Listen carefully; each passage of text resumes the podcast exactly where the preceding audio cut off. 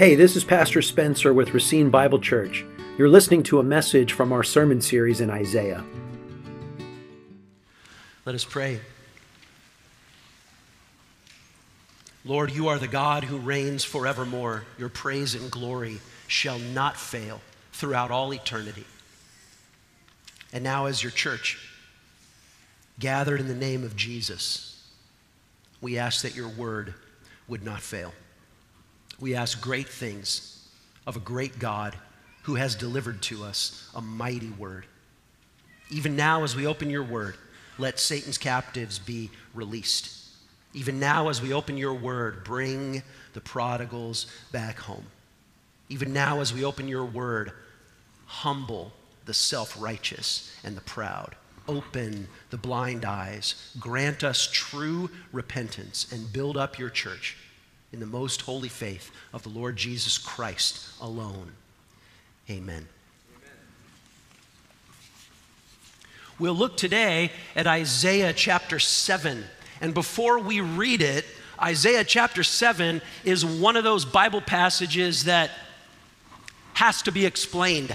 If you just open up Isaiah 7 and read it, it is not simply understood. And so, a couple of words of explanation before we read it. Think of uh, Judah, and it's, you know, Judah and Israel. David was the great king of the United Kingdom, and under his son Solomon, the kingdom was still united. But after Solomon's death, Israel broke apart.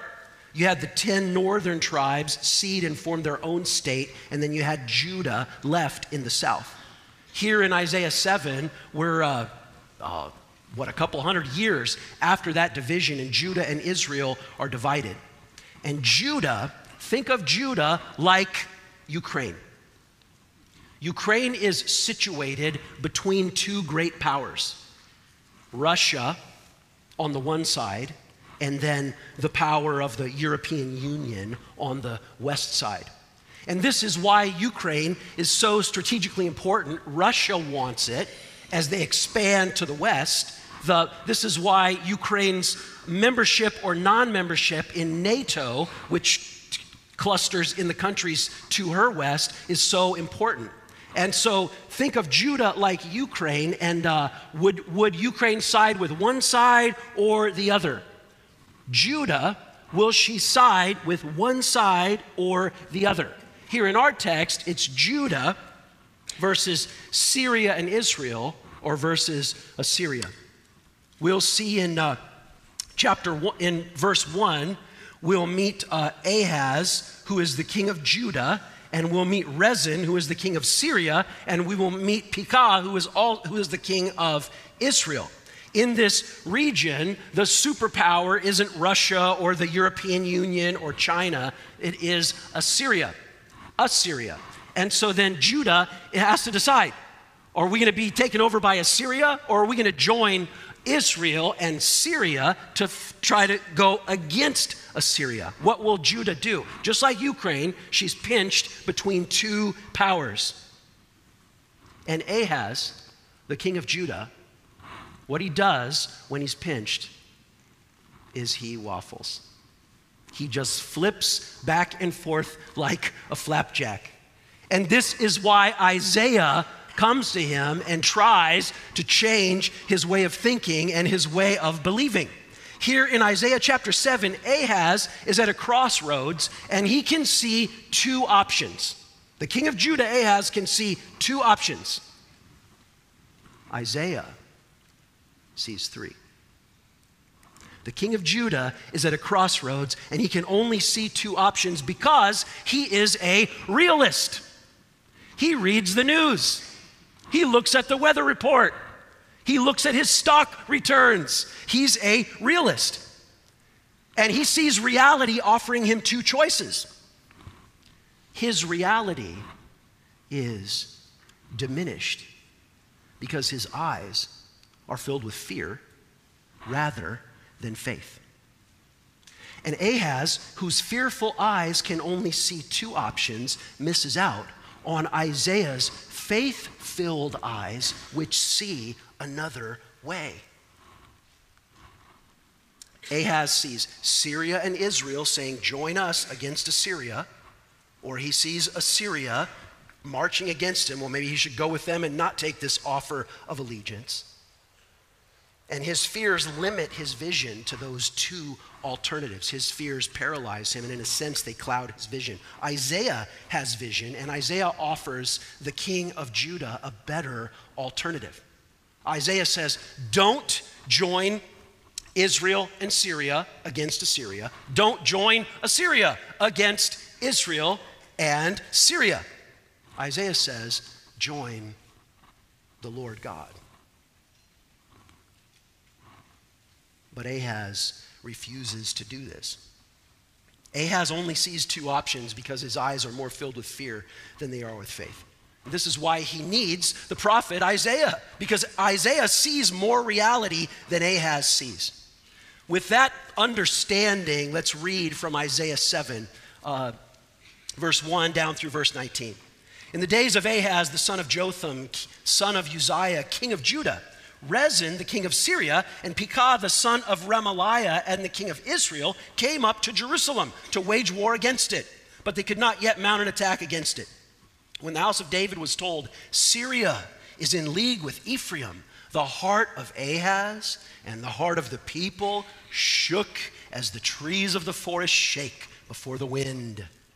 And the Lord said to Isaiah, Go out and meet Ahaz, you and Shear Jashub, your son, at the end of the conduit in the upper field on the highway to the washer's field, and say to him, Be careful, be quiet, do not fear, and do not let your heart be faint because of those two smoldering stumps of firebrands at the fierce anger of Rezin and Syria and the son of Remaliah.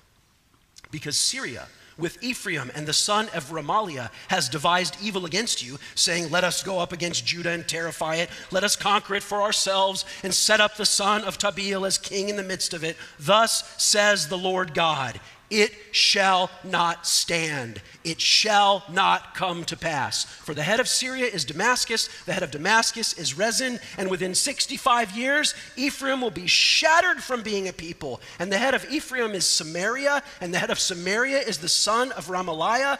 If you are not firm in faith, you will not be firm at all. And again, the Lord spoke to Ahaz Ask a sign of the Lord your God. Let it be as deep as Sheol or as high as heaven. But Ahaz said, I will not ask. I will not put the Lord to the test. And he said, Hear then, O house of David, is it too little for you to weary men that you're going to weary my God also? Therefore, the Lord himself will give you a sign. Behold, the virgin shall conceive and bear a son, and you shall call his name Emmanuel. He shall eat curds and honey when he knows how to refuse the evil and choose the good. For before the boy knows how to refuse the evil and choose the good, the land these two kings you dread will be deserted.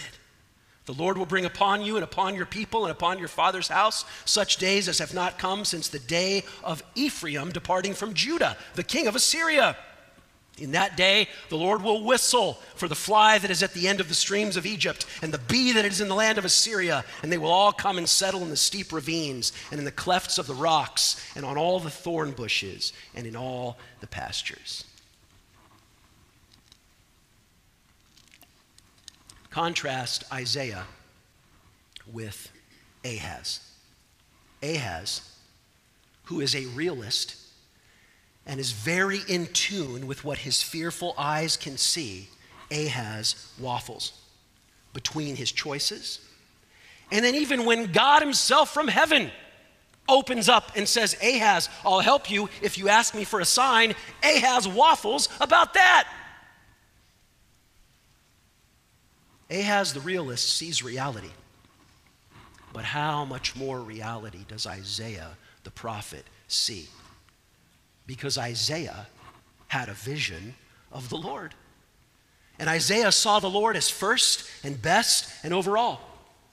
Isaiah saw the Lord as the God who can whistle and tell Egypt and Syria and Assyria and Babylon and Israel and Judah what to do. Such is God's sovereign majesty that he whistles and the superpowers of the earth roll over. Isaiah had a united, fearless heart because he feared God. Ahaz had a divided, fearful heart because he did not fear God. And isn't this one of the lessons that God's people must learn? When you don't fear God, you're going to be miserable because you're going to fear everything else.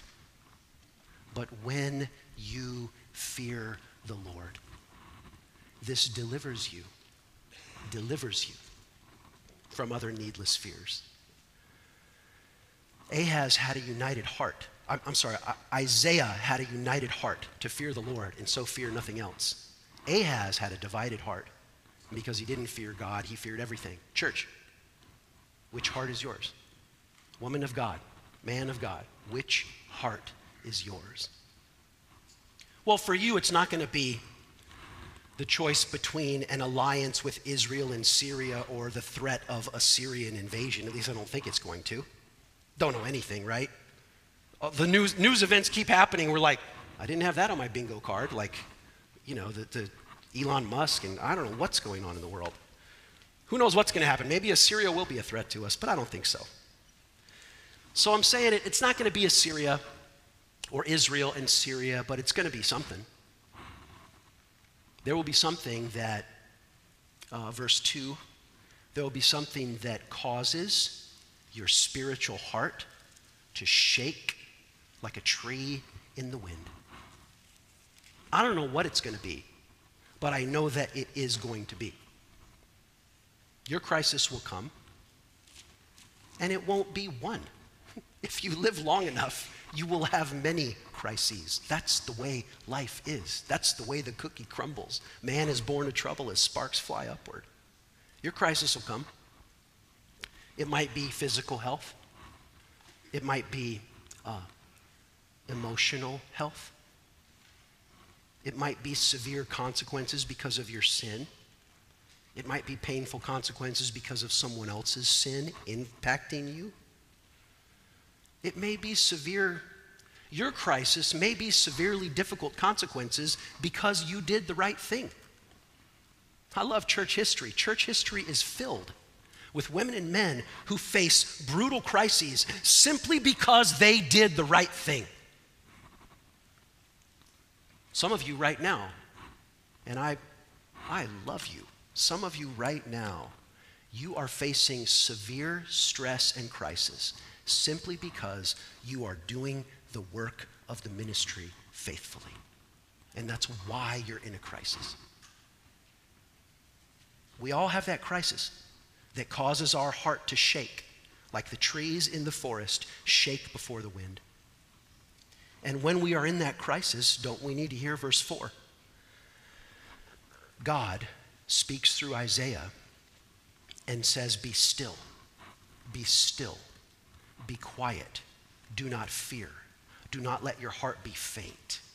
Be still, be quiet, do not fear. Do not let your heart be faint. And then he says, Don't let your heart be faint because of these two smoldering stumps of firebrands at the fierce anger of Rezin and Syria. Israel and Syria were so impressive, they had military might. And God says, Don't let your heart shake against them.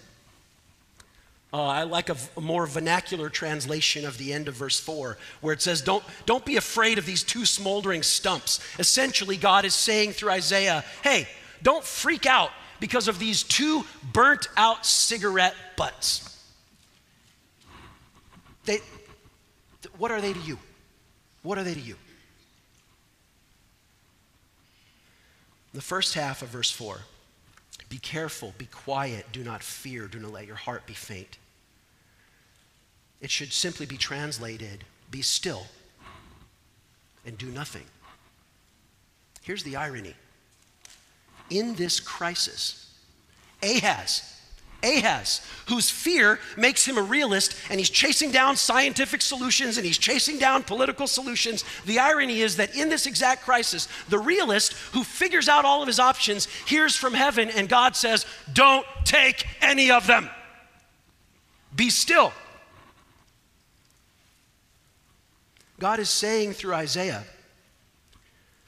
uh, not the, the word that we would like to hear if we were Ahaz. The word we would like to hear if we were Ahaz would be, hey, uh, don't just stand there. Figure things out and do something. But ironically, yet expectedly, if you know how God is, the word from heaven is just stand there and do nothing. God speaks to his children, doesn't he? And God says, just stand there in my presence. Just stand there in my presence, and so to speak, speaking almost foolishly, do the nothing of worshiping me, trusting me, looking to me, meditating on my word, and trusting my character. Just do that. Just do that. Man, faith trusts God enough to stand still. And, church, I just don't think you get that.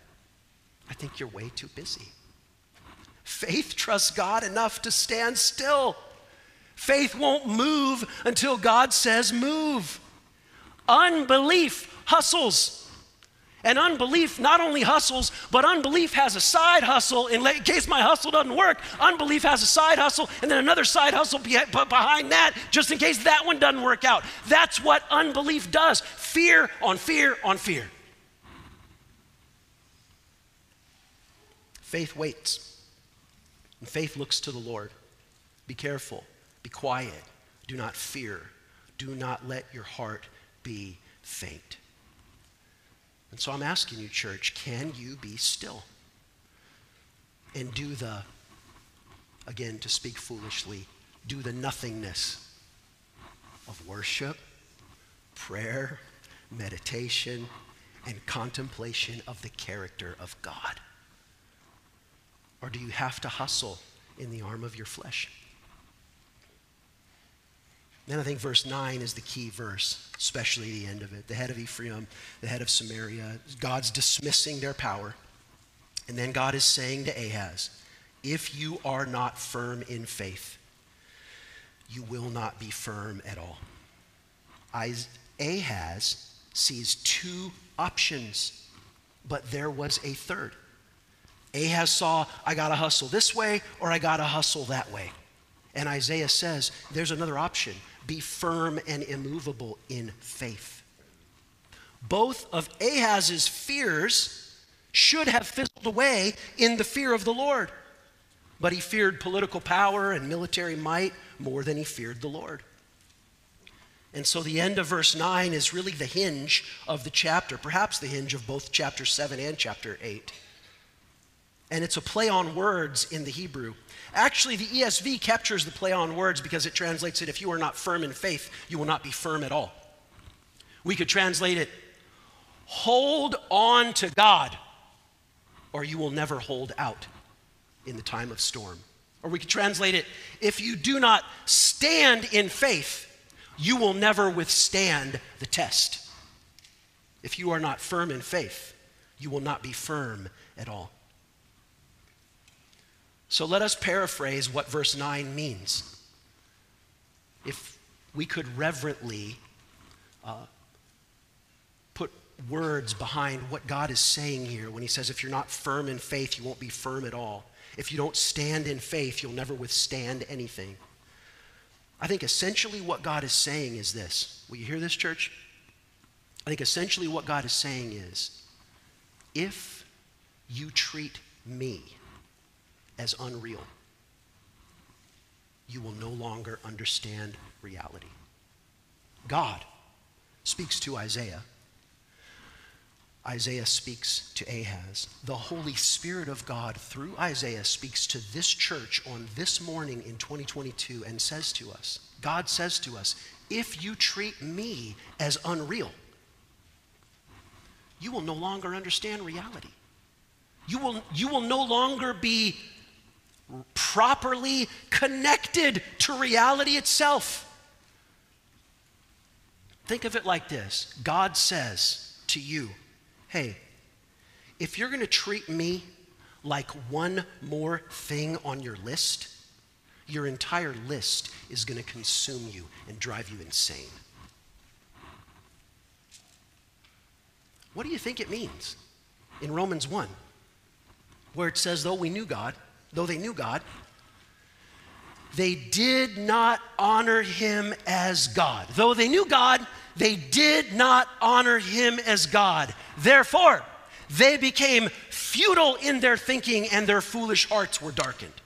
Refusing to honor God as God is to treat God like one more thing on your list. I've got a big list of everything I got to be concerned about, and God's one more thing on that list. That is to refuse to honor God as God. And if you do that, your entire list will invert upon you and make you insane. God's saying, if you treat me as unreal and unimportant, you will no longer be able to discern what is important, and you will no longer maintain a grasp on reality. And the ironic thing is, the realist in Isaiah 7 is Ahaz. He knows all about local economic production. He knows all about how many chariots that guy has and how many spears that guy has. He is the realist. But God says, if you treat me like one more factor in your equation of reality, every factor in your equation will confuse you until you're in utter darkness. Because this we know there is only one rock. There is only one rock. There is only one secure foothold. And to entrust myself to the one rock which is God, the one rock which is Jesus Christ, the one foothold which is the Word of God, sealed by the very blood and resurrection of the Son of God. This is what faith is. And that's the issue that Ahaz was facing. A brief explanation of verses like 10 down through 14. God says, Ask me for a sign. And Ahaz is like too pious to do what God asks him to do. And he's like, uh, No, I'm not going to ask you for a sign. There is a sin of testing God. Exodus 12, Exodus 17, I think it is, speaks of the sin of testing God. But uh, when God says, go ahead and ask me for a question, this is not the sin of testing God. But Ahaz's unbelief, I, I mean, I, I, can't psychoanalyze him successfully, but I, I think Ahaz, Ahaz was doing something like, uh, well, if I keep listening to God and I really do what God asks me to do, then it's, it, it's going to make me, it's going to pinch me away from the, the options that I see, and I don't really want that. So he doesn't, even, he doesn't even take God up on his offer. And then God gives the sign of the virgin and the son named Emmanuel. In immediate context, this is a guarantee that whatever the foolish king of Judah or Israel does, God will always provide the true king of Israel. And we know that in the fullness of biblical revelation, Matthew and chapter 1 applies this to the birth of our Savior, the Lord Jesus Christ, who saved us. But Ahaz can't see or believe any of that because Ahaz is walking by sight or by fear. That's the same thing. To walk by sight is to walk by fear, by the fear of what you can see. Walking by sight is walking by fear because walking by sight is walking afraid of everything that you can see. Walking in the fear of the Lord is walking by faith. And it, it, it is the case that Ahaz can't even see reality beyond the two options that loom so large to him because he has no vision of God, the King of Kings. Isaiah 6, the Lord whose throne rolls through the universe. So, church, faith in God is always the issue. Will you have a heart that shakes like the trees in the forest shake? Or will you have a heart that is able to be still and firm in faith? Faith is always the issue. So let's take a minute and talk about faith. Because faith is another one of those church terms that everybody uses, but I don't think we all mean the same thing when we're talking about faith. We frequently find references, even in the news, they're, they're kind of polling who's going to vote for what politician. They're like, people of faith vote for such and such politician. What does that even mean? People of faith. Or we see a bumper sticker, have faith. But the object of faith is not given. Perhaps it's the constraints of the bumper sticker, but I think it's more significant than that. Eh, the, what the world is saying is, well, if you have trust in, if you have trust, then things will work out. What is faith? Faith is reliance upon the object of faith. What is faith? Faith requires knowledge of the object of faith. And faith requires agreement with the object of faith. And faith requires embracing the hope and the promises of the object of faith. Faith is classically defined throughout uh, church history and throughout church historians as a you know, threefold definition of faith. The mind understands, the will submits, and the heart embraces. Knowledge of God, the mind understands. This persuades us to submit to God with our will. And this also means that we embrace God with our affections and with our heart. The classical terms brought to us down through the Latin notitia, assensus, fiducia, these, this threefold definition of faith. The first has to do with content, information, and knowledge. The second has to do with a, um, a believing submission or a believing response to that content and knowledge.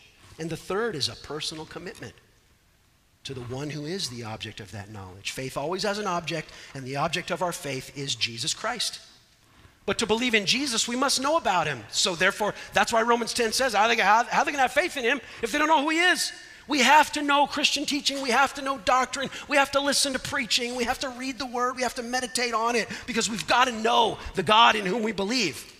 But we also affirm, don't we, church, that knowing about God, it ain't going to get you there. Millions of people know something about Christianity, but they don't believe it's true.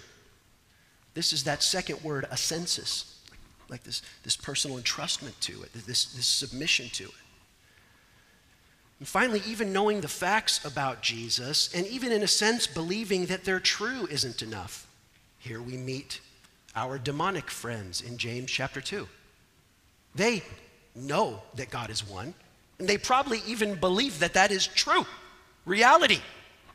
But they have no fiducia, they have no personal entrusting of themselves to God, to Jesus Christ. God says, I want you to know about me, but that's not enough.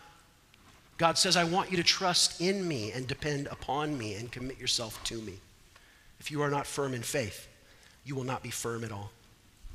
And so I hope you can see with me that God's saying, if you begin to treat me as unreal, your hold on reality will begin to slip away. Refusing to honor God as God is treating God as one more thing on your list. Your whole heart becomes darkened. Faith, faith means that God is more real to me than the earthly things that I can see. I just don't I just I just don't think nearly enough church members think like that. Faith means God is more real to me than the earthly things that I can see. But, oh, beloved, faith also means that Jesus is more attractive than any of the earthly things that charm me most. Will you have that kind of faith? Those who don't see God those who don't see God, like Ahaz, they might even be better than us at seeing the political ramifications of this and that and the other thing, and the economic and the military and the medical ramifications of this and that and the other thing. But I'm like, well, have at it. Have at it. I want to see God. Remember, Ahaz is the realist. Isaiah is the man of faith. So, church, can we apply this a little bit before we're done? If you would let me, as a shepherd, ask and answer the question what are the threats to your faith? What are the threats to your faith? I suppose the biggest threat to faith is uh, all of the lies in the world. Because I believe, I hope you also believe, that every person is a person of faith. It's not whether, but which. It's not whether he has faith and he doesn't. It's that he has faith in one thing and he has faith in something else. It's not whether, but which. And believing this as my presupposition, then I, I, I do think that the, the biggest threat to our faith is the lie that presents itself as something else to place my hope, my faith, my love, my trust in.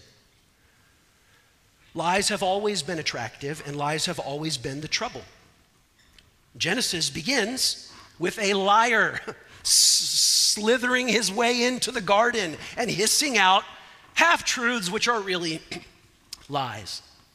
And from Genesis to Revelation, like the, like the second or third to the last chapter of Revelation, when it says, when it says the gate of heaven is shut and all these people are outside of heaven, one of the things that is highlighted is all those who lie and who give themselves to lies are shut out of the kingdom of heaven. Uh, the lies are always the biggest threat. And I recently heard somebody say, uh, Satan is the father of lies, and he has always been the father of lies. But it's a lot worse now because there are more lies and more targeted lies, and they follow you around more aggressively than they ever did before.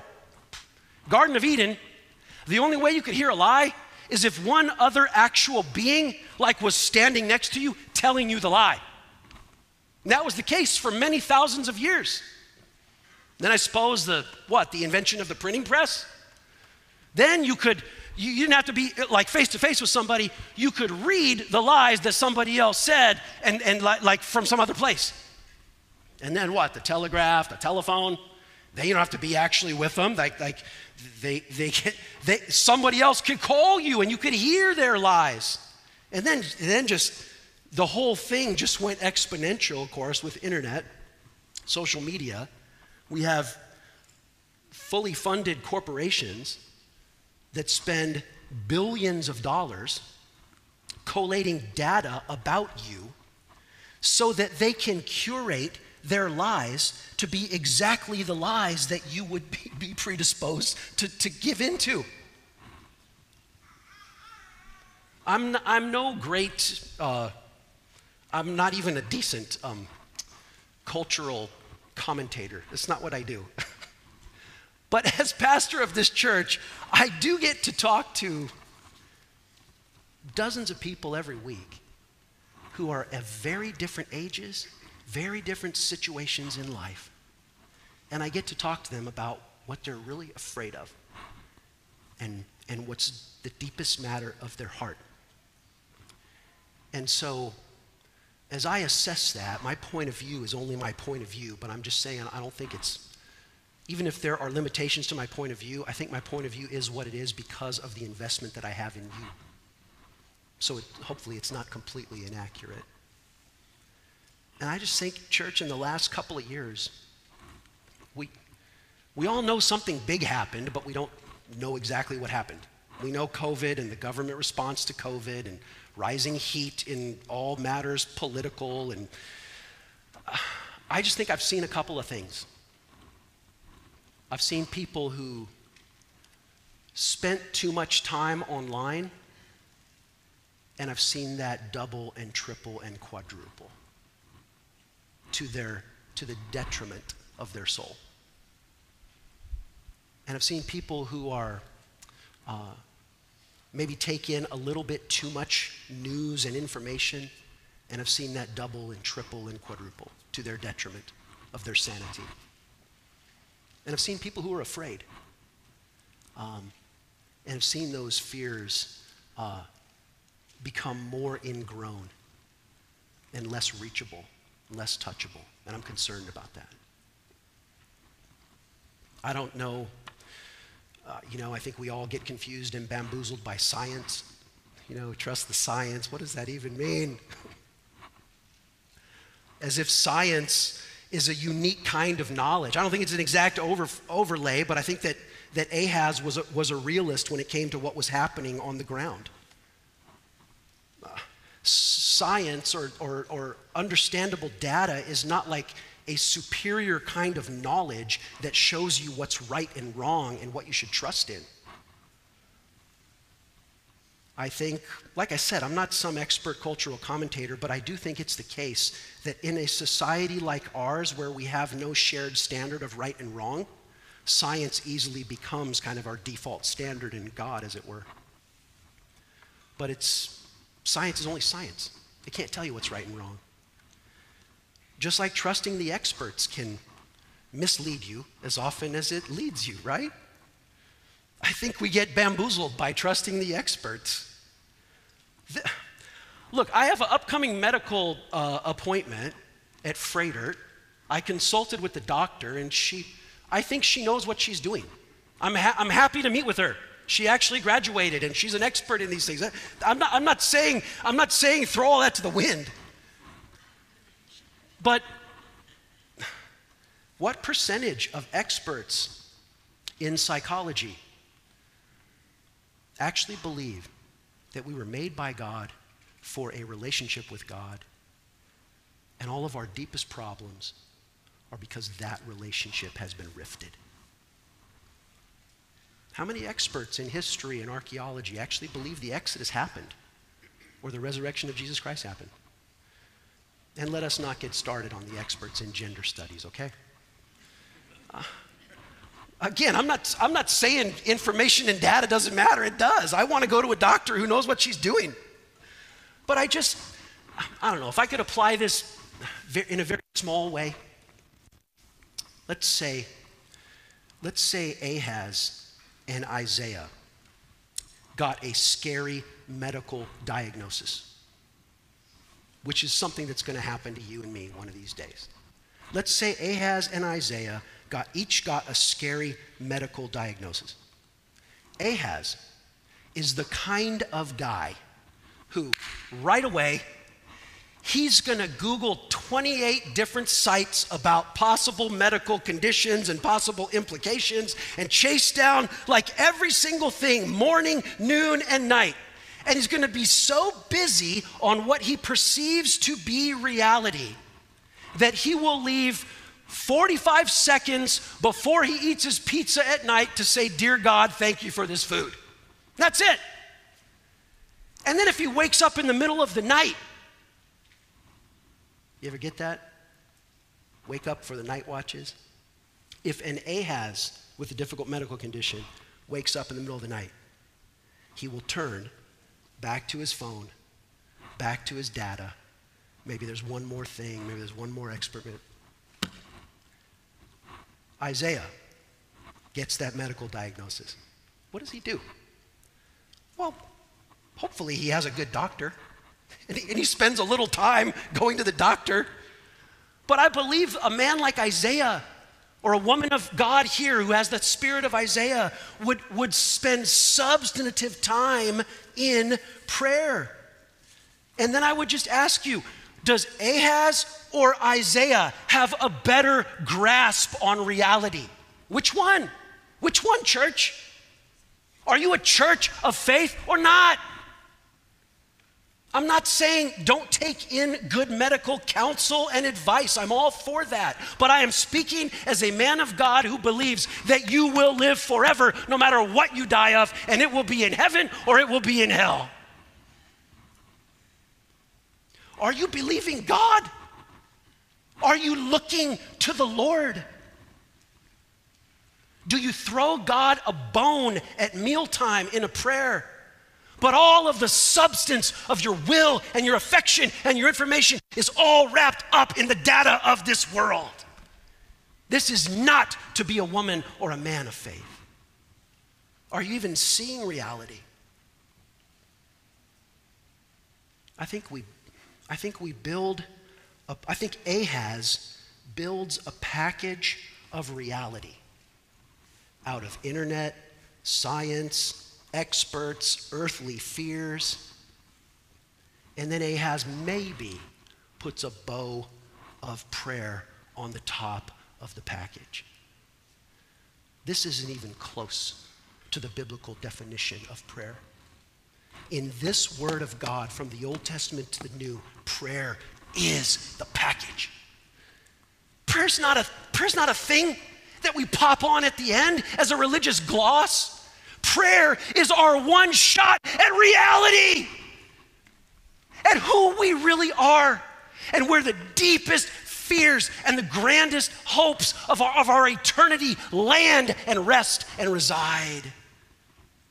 The package is who God is and what God has promised.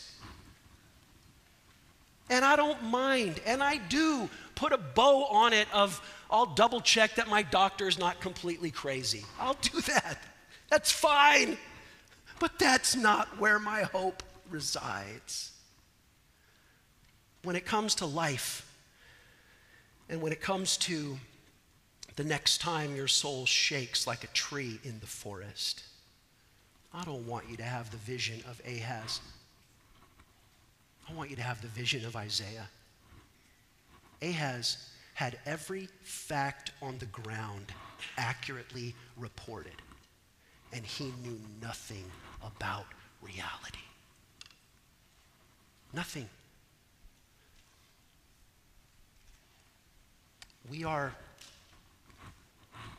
we are people who believe that a super old, geriatric Abraham and Sarah waited on God and had a baby. We are people who believe that the foolish weakness of a Messiah crucified between thieves is the noblest, grandest salvation of the world. We need Isaiah and we need his vision because a doubting world needs a believing church, and a fearful world needs a fearless church. And a world that is wrapped up in their misconstrual of reality needs a church who sees and beholds God in his glory. Let's pray.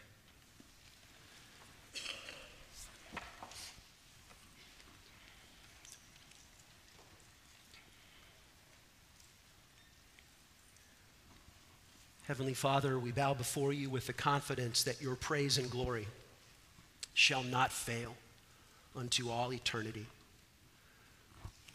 We bow before you confessing that our faith is weak, but we bow before you confessing that our faith, if it is in you, this is what matters. So we ask you to reveal yourself to us. We ask you to, so doing, transform us. So that what we know not, you might teach us. And what we have not, you might give to us.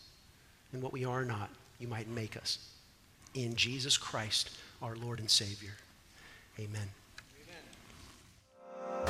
To find out more about our ministry, contact us at racinebible.org. Thank you for listening.